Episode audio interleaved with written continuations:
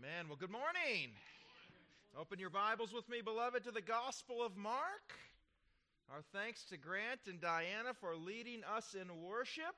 Brady and Nicole were a bit under the weather this week, so we pray for speedy recovery for them and for a few others in our congregation, actually, quite a few who are out sick as well. A reminder that tonight kicks off Harrison Hills VBS for our community.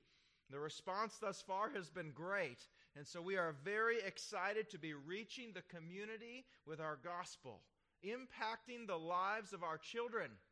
If you desire to volunteer starting this evening, because we have a number who are out sick, if you want to swing by, we can most assuredly put you to work. Come be a part of it or just be encouraged by what the Lord is doing. So it's wonderful to have some back from Memorial Day vacation as well. Some of the wonderful aspects of being a believer. While we love being on vacation, we miss our church family and we long to be with them. In fact, last week in Sunday school, we were talking about that very thing with Paul. After he was converted on the way to Damascus, his first inclination after doing so in Acts 9:19 was to go and be with the brethren there. A Christian desires to be with Christians. It's water for their soul, it's nourishment for their spirit. So we are very glad to have you back with us. Well, a few weeks ago, we issued fair warning that it may be a long and hot summer through Mark. While Jesus is in this deep time of teaching and mentorship with his disciples, some very difficult topics are being covered. The last two weeks have certainly been no exception as Jesus taught on sin and hell and the call to radical discipleship. Hard teachings for us, offensive to the 21st century ear.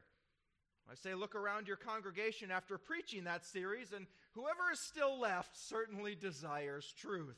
So I am grateful for you that you are there for the goods. Give us the whole counsel of God, uncomfortable as it may be. Jesus spoke it, so we need to know it. Jesus taught it, and so shall we. Yet, for a pastor, it's nice to be able to give the folks a little breather after such a series of passages and hard topics, issues that require one to dig deep and realities to confront. But sadly, it is not to be this morning. I wanted it for you, I really did. But, beloved, the next verse is always the next verse. A dear brother of mine in the pastorate, who had actually had just recently preached through Mark as well, he recently said to me, in essence, the only bad thing about finishing chapter 9 and all of its difficulties is that chapter 10 is waiting for you. If you didn't drive them off with Jesus teaching on hell and radical discipleship, our next verses may just do the trick. So this morning we will be joining Jesus as he teaches on the issue of divorce. And by virtue of this, we will also be touching on some issues of marriage and remarriage as it relates to the text. Beloved, these are difficult issues. These are realities that have touched everyone in here in some fashion or another, whether directly or indirectly. So we aim to be sensitive to that while being faithful to the teaching of our Lord and to the text. But know this, beloved if you are listening or watching today, and divorce has touched your life in a personal way, if you be in Christ this morning, there is therefore now no condemnation for those who are in Christ Jesus. Divorce is not the unpardonable sin. Entering into remarriage under unbiblical circumstances is not the unpardonable sin. There is therefore now no condemnation for those who are in Christ Jesus. And while Jesus said to the woman caught in adultery, Go and sin no more, he set her free. Those whom the Son has set free are free indeed. If you have come to Christ in repentance and faith, regardless of one's personal history with this, you are forgiven and free. Now you walk in truth and help others avoid around you avoid the many snares and traps that await those who have entered into the sacred covenant vows of marriage. If someone has experienced a divorce in their life, it is likely one of the hardest and the darkest moments that they've lived through. But that is one of the beauties of conversion and of regeneration. Past sin, past hurt is all redeemed and made useful. It's not wasted in the life of the believer. God uses it going forward, not only to humble us, but to allow you to minister to others. So be encouraged this morning as we wade into these difficult waters. There's much more to say, but let us allow the text to unfold it for us. Looking to Mark chapter 10 this morning, finally beginning chapter 10, verses 1 through 5. Mark 10, 1 through 5. And standing up, he went from there to the region of Judea and beyond the Jordan. Crowds gathered around him again, and according to his custom, he once more began to teach them. And some Pharisees came up to Jesus, testing him, and began to question him whether it was lawful for a man to divorce a wife. And he answered and said to them, What did Moses command you? And they said, Moses permitted a man to write a certificate of divorce and send her away. And Jesus said to them, Because of your hardness of heart, he wrote for you this commandment. Let's pray.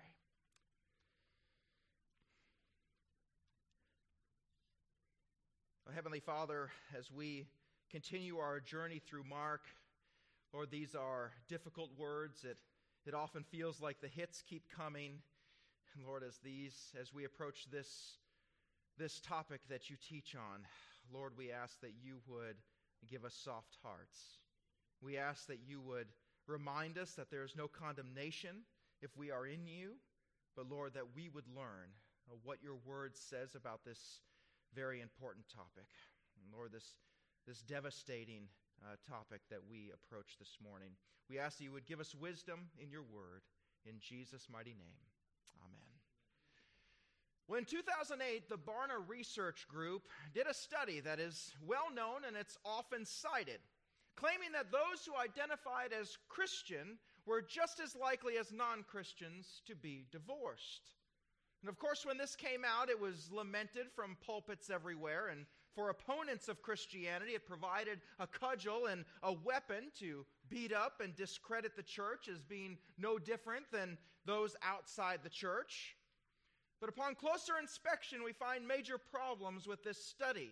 Not even so much problems with the study, so much as misinterpretation of the data and all of our tendency to simply drink in a headline number rather than to look at the actual data. Well, Harvard trained social researcher and author Shaunti Feldhahn, in her book, The Good News About Marriage, says that the data reveals a very different story about the divorce rate. Feldhahn states in her book that the 50% figure was not based on hard data. Rather, the number came from projections of what researchers thought the divorce rate would become after states passed no-fault divorce laws. She writes, quote, "We never hit those numbers. We never even got close." Now, not that it brings a lot of comfort, but according to her study, the overall divorce rate is around 33%. But here's a further issue. If we look deeper into this Barna study, for someone to have labeled themselves in the Christian category allowed for one who simply held some sort of belief system that was not non Christian. Now, that's a very broad, broad stroke, and it would almost pigeonhole someone into calling themselves a Christian in this survey, especially in areas such as the Bible Belt, where we suffer the contagion of cultural Christianity. So, if you want the real numbers, you have to dig into the categories within this study. And two very interesting trends emerge. The first shows that for what would be defined as nominal Christians, meaning those who simply call themselves Christians but don't actively engage with the faith, they are actually 20% more likely than the general population to get divorced. Oh, I wanted to camp on that but I will resist for now. We may revisit that very predictable finding later on. But more importantly, we found that among active, church going Christians, the divorce was approximately 50% lower than those who were non churchgoers. And while that's still far too many, we need to dispel inaccuracies. The church should not and does not look like the world. And in the area of divorce, with those who are more likely to have a living and active walk with the Lord, what Barna would call active churchgoers, the divorce rate is substantially less than the world. And indeed, it should be. Because the sentence upon divorce has been decreed in Scripture. The Lord speaking in Malachi 2:16 proclaims, "I hate divorce." There's no equivocation here. The Lord doesn't speak cryptically. And if we dig into the circumstances that provoked the Lord to say such a thing, indeed, if we watch the pattern of divorce throughout biblical history, we will see something amazing. We'll see that there's nothing new under the sun. We're going to see a constant theme and trend. Now, first, if we're to understand the Lord's statement in Malachi, we must understand the historical context for Malachi. Now, most will know that there was a time in history where Israel was led captive to Babylon for 70 years due to her continual idolatry.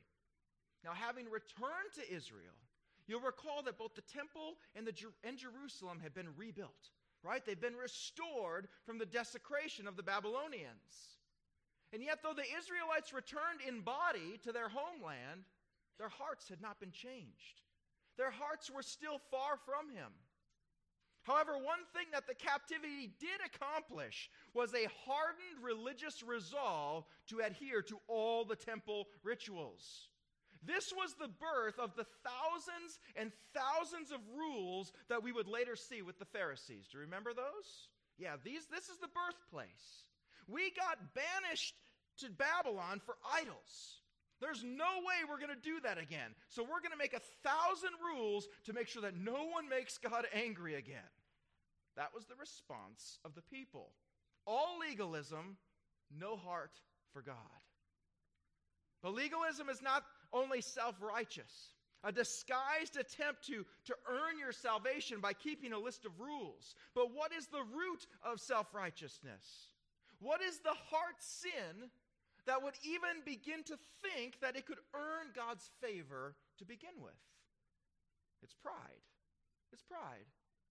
And pride deludes. Pride causes God to resist you. Pride blinds you to sin. And so it was for the children of Israel. Having returned to their homeland from captivity, they became staunchly legalistic so as to never get sent back into captivity again. And that legalist, that legalism, that self righteousness, that pride deluded them to the point that they had made a culturally religiously acceptable pathway for them to begin marrying Gentile women, which was strictly forbidden. But not just marrying Gentile women, but divorcing their Jewish women to do it. Now, because we briefly spoke of rebuilding Jerusalem and the temple, many of you probably thought of the prophet Nehemiah, didn't you? And be, you'd be right to do that. Nehemiah was a, a contemporary of Malachi. They were both known as post exilic prophets, meaning they were prophets in, in Israel post exile from Babylon. Now, many know the story of Nehemiah and rebuilding the wall. And Nehemiah gives us great insight into what was going on in Israel with these marriages and divorces. Now, I'll read to you from here Nehemiah chapter 13. Listen to this. In those days, I also saw that the Jews had married women from Ashdod, Ammon, and Moab. These were idolatrous women, these were pagan women. As for their children, half spoke in the language of Ashdod, and one of them was able to speak the language of Judah, but the language of his own people. So I contended with them, and cursed them, and struck some of them, and pulled out their hair. Oh, and made them swear by God, You shall not give your daughters to their sons, nor take of their daughters for your sons or for yourselves. Did not Solomon, king of Israel, sin regarding these things? Yet among the many nations there was no king like him, and he was loved by his God, and God made him king over all Israel. Nevertheless, the foreign women caused him even to sin do we then hear about you, that you have committed all this great evil by acting unfaithfully against our God by marrying foreign women? Even one of the sons of Joiada, the son of Eliashib, the high priest, was a son in law of Sanballat, the Horonite. So I drove him away from me. Remember them, O my God, because they have defiled the priesthood and the covenant of the priesthood and the Levites. Oh, so the people are divorcing their Jewish wives to marry pagan Gentile wives, and look who started it the priests. How do you expect the people to walk rightly when the very models that are set before them are corrupt? How many times do you grieve every time you see another headline of a prominent minister in sexual sin? Nothing new under the sun. But this now gives us historic context for the Lord's very bold, very clear statement in Malachi 2. Let me read the surrounding verses for you here in Malachi, where the Lord states his hatred for divorce. And now this commandment is for you, O priests. If you do not listen, and if you do not take it to heart to give honor to my name, says the Lord of hosts, then I will send the curse upon you, and I will curse your blessings. And indeed, I have cursed them already, because you are not taking it to heart. Behold, I am going to rebuke your offspring, and I will spread refuse on your faces, and refuse and refuse of your feasts, and you will be taken away with it. And skipping down, for the lips of a priest should preserve knowledge, and men should seek instruction from his mouth, for he is the messenger of the Lord of hosts. But as for you, you've turned aside from the way. You've caused many to stumble by the instruction. You have corrupted the covenant of Levi, says the Lord of hosts. All Israel had taken to this practice you started, and you made it religiously acceptable. For Judah has profaned the sanctuary of the Lord, which he loves, and has married the daughter of a foreign God.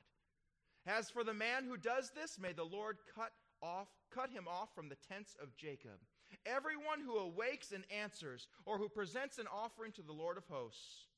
This is another thing you do. You cover the altar of the Lord with tears, with weeping and with groaning, because he no longer regards the offering or accepts it with favor from your hand. God's saying, I don't want your religiosity. Yet you say, For what reason? Because the Lord has been a witness between you and the wife of your youth. Who is that? That's their Jewish wife. The wife of their youth, against whom you have dealt treacherously, though she is your companion and your wife by covenant. But not one has done so who has a remnant of the Spirit. And what did that one do while he was seeking a godly offspring? Take heed then to your spirit, and let no one deal treacherously against the wife of your youth, for I hate divorce, says the Lord, the God of Israel. Do we see this now? We need to make this connection to where we're going today. What we are reading here. What we see today, what we just read, is essentially the end of the Old Testament. This is how it ends. God saying, stop divorcing your Jewish wives and taking pagan Gentile ones. I hate that. You're profaning my temple to feed your own lusts and your own desires. That is the state of marriage and divorce in the land of Israel as we commence 400 years of silence till a baby would be born in Bethlehem. And let's take a guess. With this practice now instituted, with divorce becoming the acceptable norm in Israel. In fact, your own priests are divorcing their Jewish wives to take pagan ones. As we open our Gospels now, do we think that this practice, this acceptance of divorce, has gotten any better? Well, I think we know the answer to that. as we dig into our text, we will see how much the Jews of 400 years ago were like our Pharisees and indeed how much we today are also still like the Pharisees. The spirit of our age has not changed. The spirit of divorce has not changed. Men's hearts are still the same. God's feeling on the subject has not changed either. The Lord does not change. So, with that precursor in place, let's look at our text. Beginning with verse 1. Beginning with verse 1. And standing up, he went from there to the region of Judea and beyond the Jordan. Now, pause there. That's such a monumental move given in such a few short words. And standing up, he went from there. Where is there? Well, we know from chapter 9 that he was in a house in Capernaum. He was there, low key, remember? Coming through there, low key. But I want you to mark this point in Jesus' geography. When Jesus rises and leaves Galilee here, when he leaves Capernaum, he will never again return before his death. Jesus is heading south now, south, south, toward Jerusalem. At this point, Jesus has less than six months until death. Now, why does that matter, Lanesville, 2022? Why does that matter? How different would you live?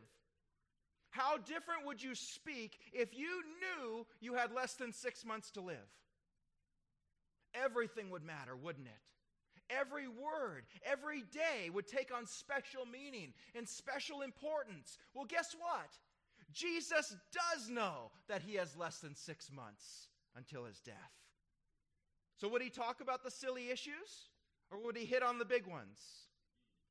The time remaining in Jesus' life at this point matters because it's sharpening the priorities.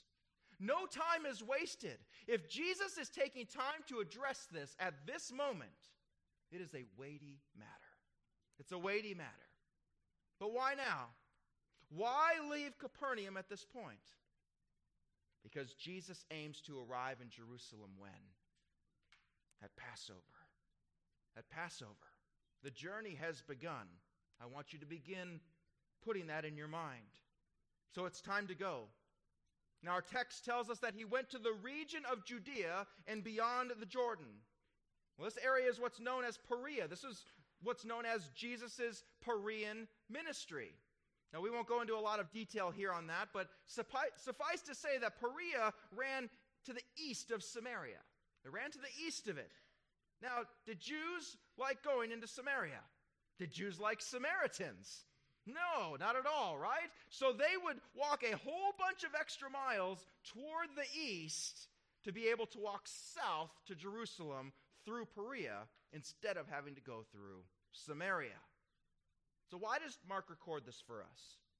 Well, a few reasons. One is to show us that Jesus would have been surrounded by a largely Jewish population in these areas, along with people who were already starting to travel south for the Passover to Jerusalem. That's one reason to give us, the, to give us his audience. And the second is to subtly remind us who rules the area Jesus is now in. Of course, we know that is Herod Antipas. And we'll see in a moment how pivotal that is for the trap that's about to be sprung on Jesus. Now, back to our text. Crowds gathered around him again, and according to his custom, he once more began to teach them. Most of this is in what we call the imperfect tense, meaning that Jesus was doing this quite continually as he made his way south toward Jerusalem. And of course, who has been there all along? Who has been watching Jesus' every move, seeking a way to destroy him, seeking a way to have him killed all the way back early in Mark? Our good friends, the Pharisees. And behold, they come bearing a question. Verse 2. Verse 2. And some Pharisees came up to Jesus, testing him, and began to question him whether it was lawful for a man to divorce a wife. Well, for this line of questioning to make sense, we have to understand the different teachings of the day. Now, there were three primary thoughts concerning divorce as followed by the Pharisees and as the and the people as a whole. One was a very minor view, so I won't go into that. So we'll focus on the big two. The first and by far the most popular was a very liberal view of divorce that was propagated by the rabbi Hillel.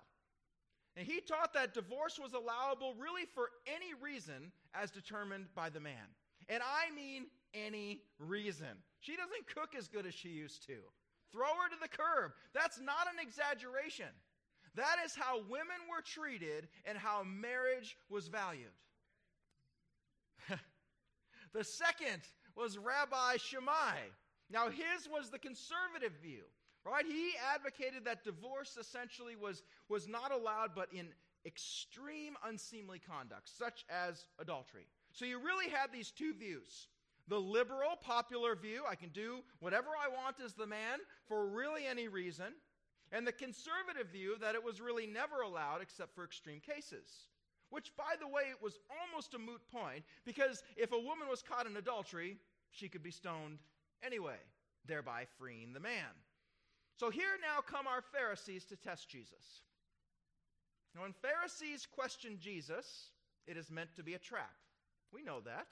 It is meant to be some sort of inescapable question that leaves Jesus cornered at any turn.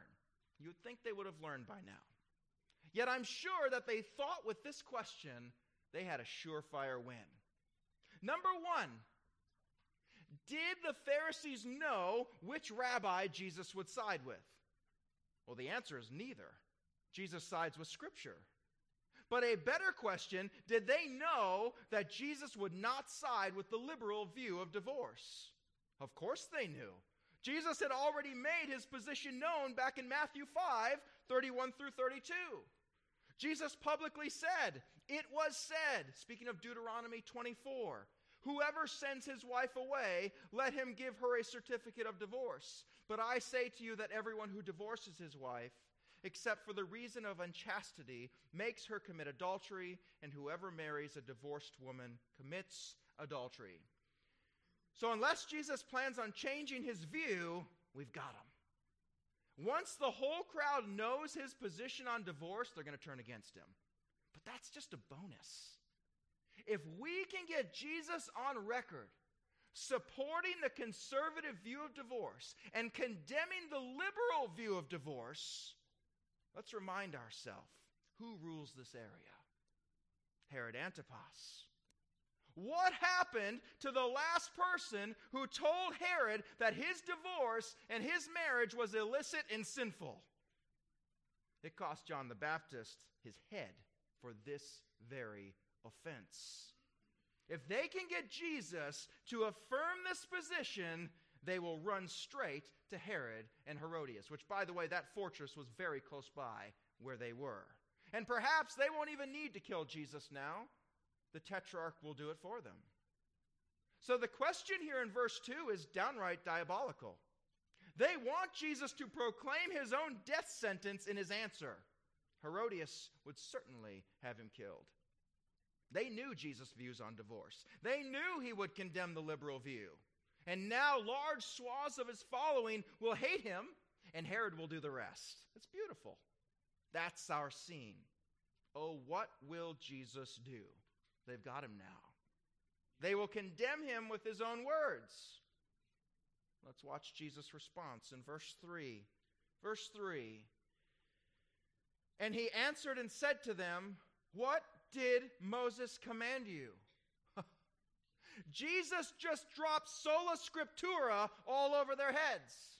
Scripture alone. Away with your rabbis. Away with your traditions. What did Moses command you? What does Scripture say? Can we learn something from our Lord here? If we want to talk about divorce, we need to go to Scripture.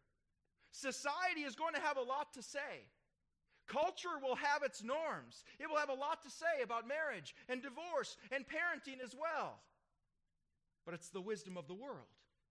What does Scripture say? That outdated, dusty book. What does it say?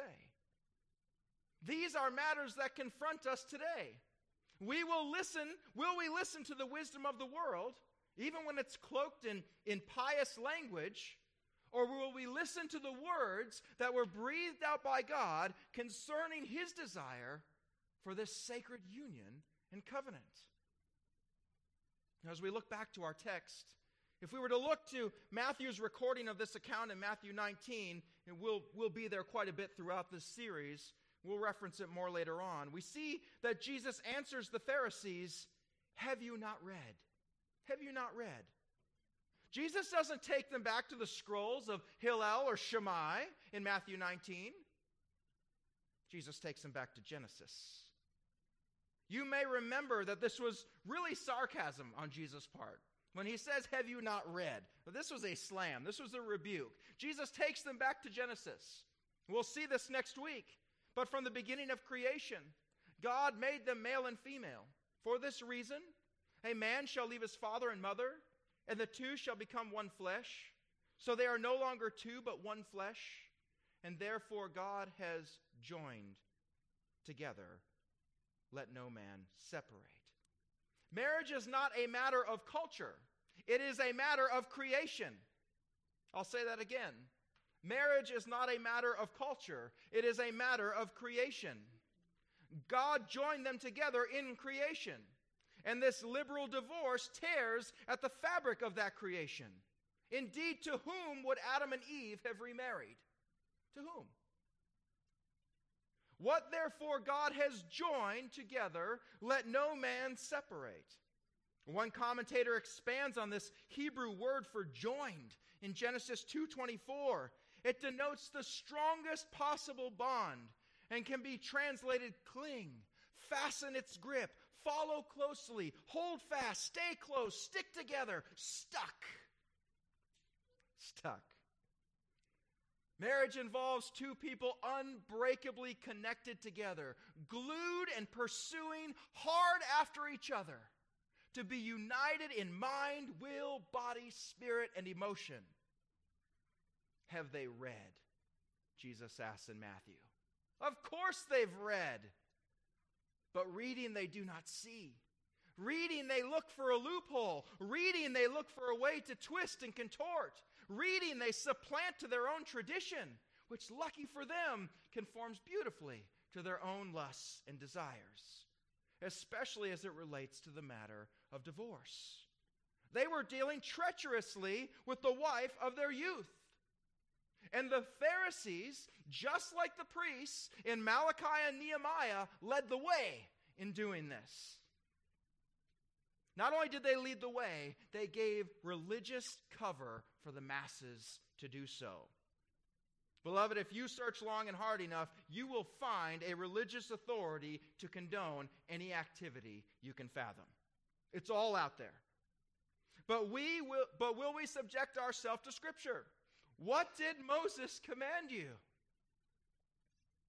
As we look to the response of the Pharisees, we will see that they not only misinterpreted Moses' command to the people, but they took it out of context as well. It reminded me of a favorite coffee cup I have at home. Playing off of Philippians 4:13, right? Which says I can do all things through Christ who strengthens me. And my mug says I can do all things through a verse taken out of context. And that is exactly what the Pharisees did and allowed others to do, who looked to them for guidance and enforcement. Liberal divorce ran rampant in Israel because of this teaching and following Rabbi Hillel. They had heaped upon themselves teachers who told them what they wanted to hear. There's nothing new under the sun. Nothing new. There was no support in Scripture for what Israel was doing. But lucky us, we can do all things through a verse taken out of context. And indeed, that is what they do.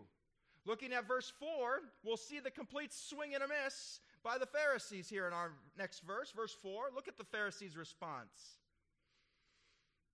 And they said, Moses permitted a man to write a certificate of divorce and send her away.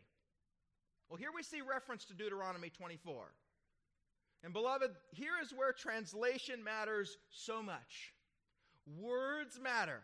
And often in instances such as this, transitional, translational language can imply something that's not there. So let me bear with me, but let me read from you, read for you from Deuteronomy 24 from the NASB. Your LSB uh, legacy standard will be the same. And I'll emphasize a few words here to see if we catch this. Pay attention.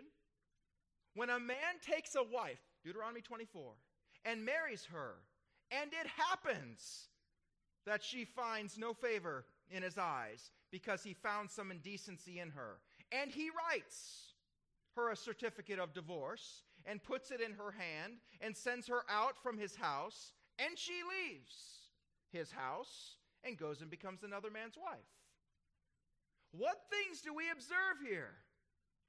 First and most important observation is Moses describing a situation that is occurring, or is Moses prescribing an action to take place? He's describing it, isn't he? And it happens. And he writes, and she leaves. Moses is not saying, Go do this and you shall. Moses is saying, This is what happens. It's descriptive, not prescriptive. Now, here's where translation matters so very much. Now, I love the King James Version. It's eloquent in, in many areas, has many other benefits. But let us look to Deuteronomy 24 in the King's English and see what happens.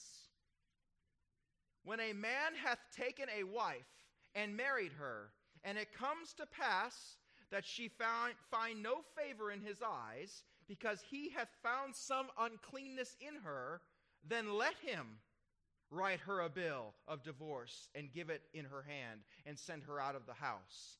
And when she is departed out of the house, she may go and be another man's wife. You see what happened there? The King's English language is written permissively, but the Hebrew is nothing of the sort. Thankfully, more formal translations have caught that. And of course, the observation of Moses is not, it's not just hanging on a mere Hebrew translation, beloved. It is baked into the very foundation of creation, everywhere. When Moses is writing here, he's making an observation of what the husband has done. Nowhere in this passage is divorce being condoned or commended or commanded. In fact, ironically, if we were to read all the way through verse 4 in, in Deuteronomy 24, we would find that the entire section is really dealing with the issue of remarriage than divorce. It's, the, it's an observation of an act. It's not an approval or a mandate of it, as the Pharisees had so wrongly concluded. In fact, there's no command in Deuteronomy 24, 1 through 4, concerning divorce. There's no command in there concerning divorce. The only actual command is concerning remarriage. And we know that they misread it by reading their response in Matthew's telling of this, chapter 19, verse 7. Chapter 19, verse 7. I'll read it for you. They said to him, This is the Pharisees talking to Jesus, Why then did Moses command one to give a certificate of divorce and send her away? Did Moses command that? Did he command that? No. We demonstrated that earlier. It was their sinful actions toward one another in marriage. The effects of the fall that had marred God's plan and purpose for marriage that made this necessary. Moses recognized the reality of divorce because of people's sin, because of people's hard hearts, so it needs to be regulated. It's like getting a speeding ticket. The, offer, the officer is not condoning your speeding by writing you a ticket. The state government is not condoning speeding by recognizing that people speed. And we're going to need to regulate that reality, right? We're going to need to deal with the reality that people speed. And so it is. Look at verse 5. Verse 5. But Jesus said to them, Because of your hardness of heart, he wrote for you this commandment. We don't want to know God's heart on the matter. We want to know what you think the law says we can get away with.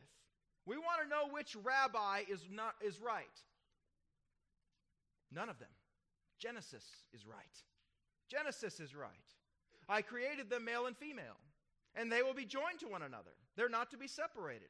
This is my spoken will. But speeder's going to speed. Dog's going to bark, sinner's going to sin. So we can't just let this run rampant. There has to be rules in place because this is going to happen.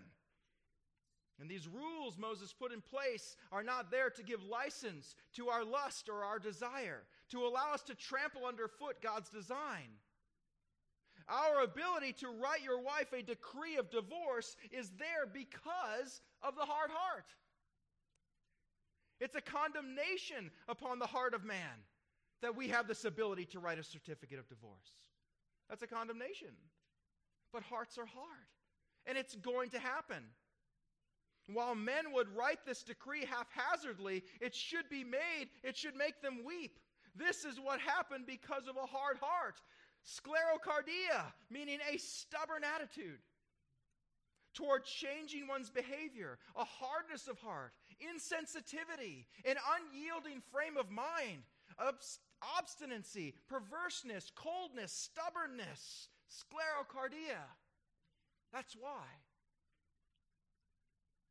Beloved, we live with the reality of divorce in our lives and society.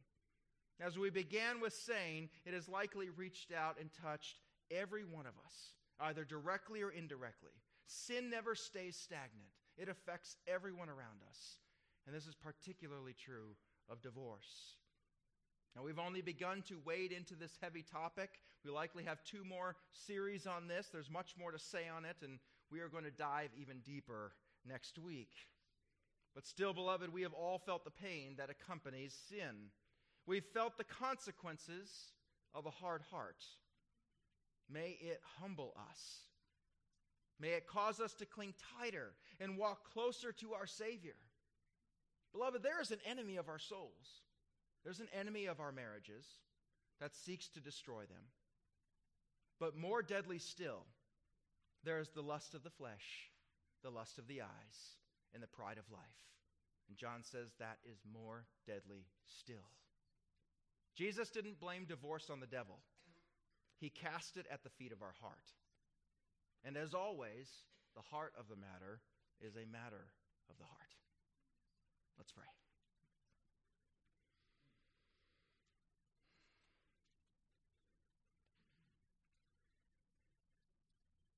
Most merciful Heavenly Father, Lord, these are difficult texts. Lord, as we just begin to wade into the deep waters of marriage, divorce, remarriage, your teaching on this, Scripture's exhortation of this, Lord, we need hearts that are willing to receive. Lord, there may be hearts in here that are hurt by this, that still this is a, a very new and, and tender reality in their life. We ask that the ministering, healing balm of the Holy Spirit would be applied to that. Lord, that the good word, the water of the Spirit, the truth of the word might be able to invade those sores and invade those hurts. And Lord, make all things new. Lord, that you take hearts of stone and you give hearts of flesh. And Lord, for that we are eminently grateful. In Jesus' mighty name we pray. Amen.